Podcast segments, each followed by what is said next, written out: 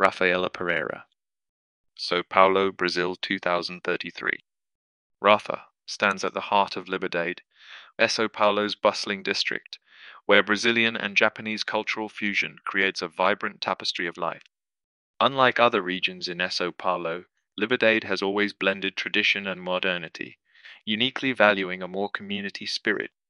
In other neighborhoods, competition is fierce, with people racing to adopt the latest AI tools.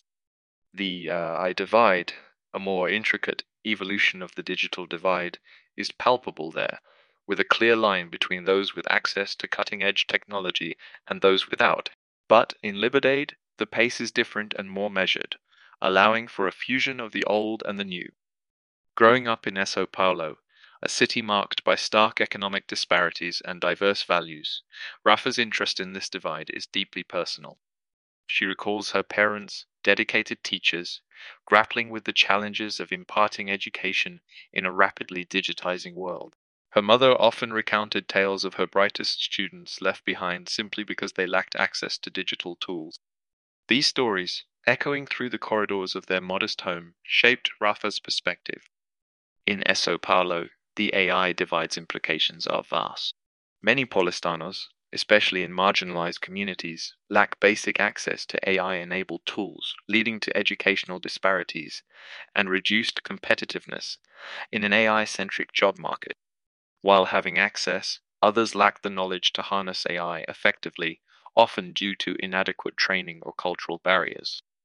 These disparities result in a socio-cultural fabric where the AI divide amplifies existing differences, creating discrepancies in resource access and the ability to utilize these resources effectively. Now, as Rafa spearheads her initiative in Liberdade, the local economy is in flux. She identifies a pressing need. Businesses, once thriving in their cozy brick and mortar nests, now need to cast their nets wider, reaching out to the vast virtual world.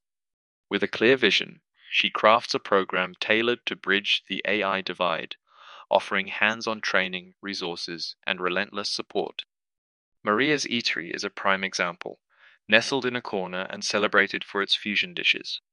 Once a local gem, it now, under Rafa's guidance, taps into an order and delivery management system powered by AI. The aroma of Maria's dishes, a blend of tradition and innovation, wafts not just through the streets of Liberdade, but across Sao Paulo. Orders pour in, and the once local eatery finds itself on the city's culinary map. Yet, the digital embrace isn't universal. Some shop owners, their methods steeped in tradition, view this shift with wary eyes.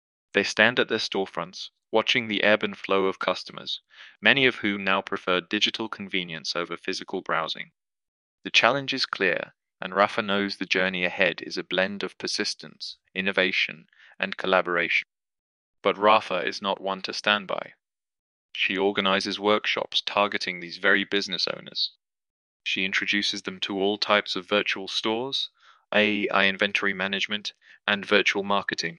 The initial resistance gives way to curiosity. Soon, even the staunchest skeptics begin to see the potential.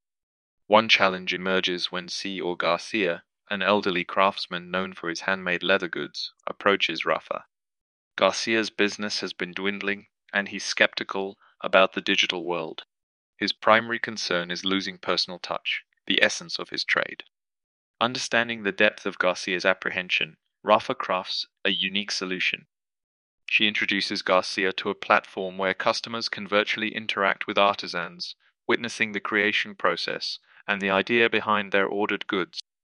It is a new way to connect to people's stories and interact with Garcia's shop avatar in the metaverse, which gained momentum three years ago.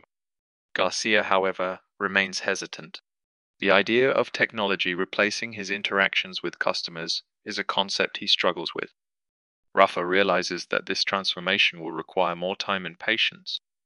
Over the next few months, Rafa works closely with Garcia, easing him into the digital realm. They start with small steps, like showcasing Garcia's crafting process on social media, virtual relationships, and how to navigate between the different metaverse platforms. The positive feedback is heartening, but Garcia's resistance persists. Rafa remains patient, understanding that change, especially so profound, cannot be rushed. The streets of Liberdade buzz with excitement. There's a renewed sense of hope, a shared idea to bring the cultural blend of the neighborhood to the virtual world. As the sun sets, painting the Sao Paulo sky in hues of orange and pink, with a haste of grey, Rafa reflects on her journey. The challenges are many, and the path ahead is uncertain. But she also envisions a neighborhood where the AI divide is a thing of the past, where every individual, irrespective of their background, has the tools and knowledge to harness the power of the virtual world.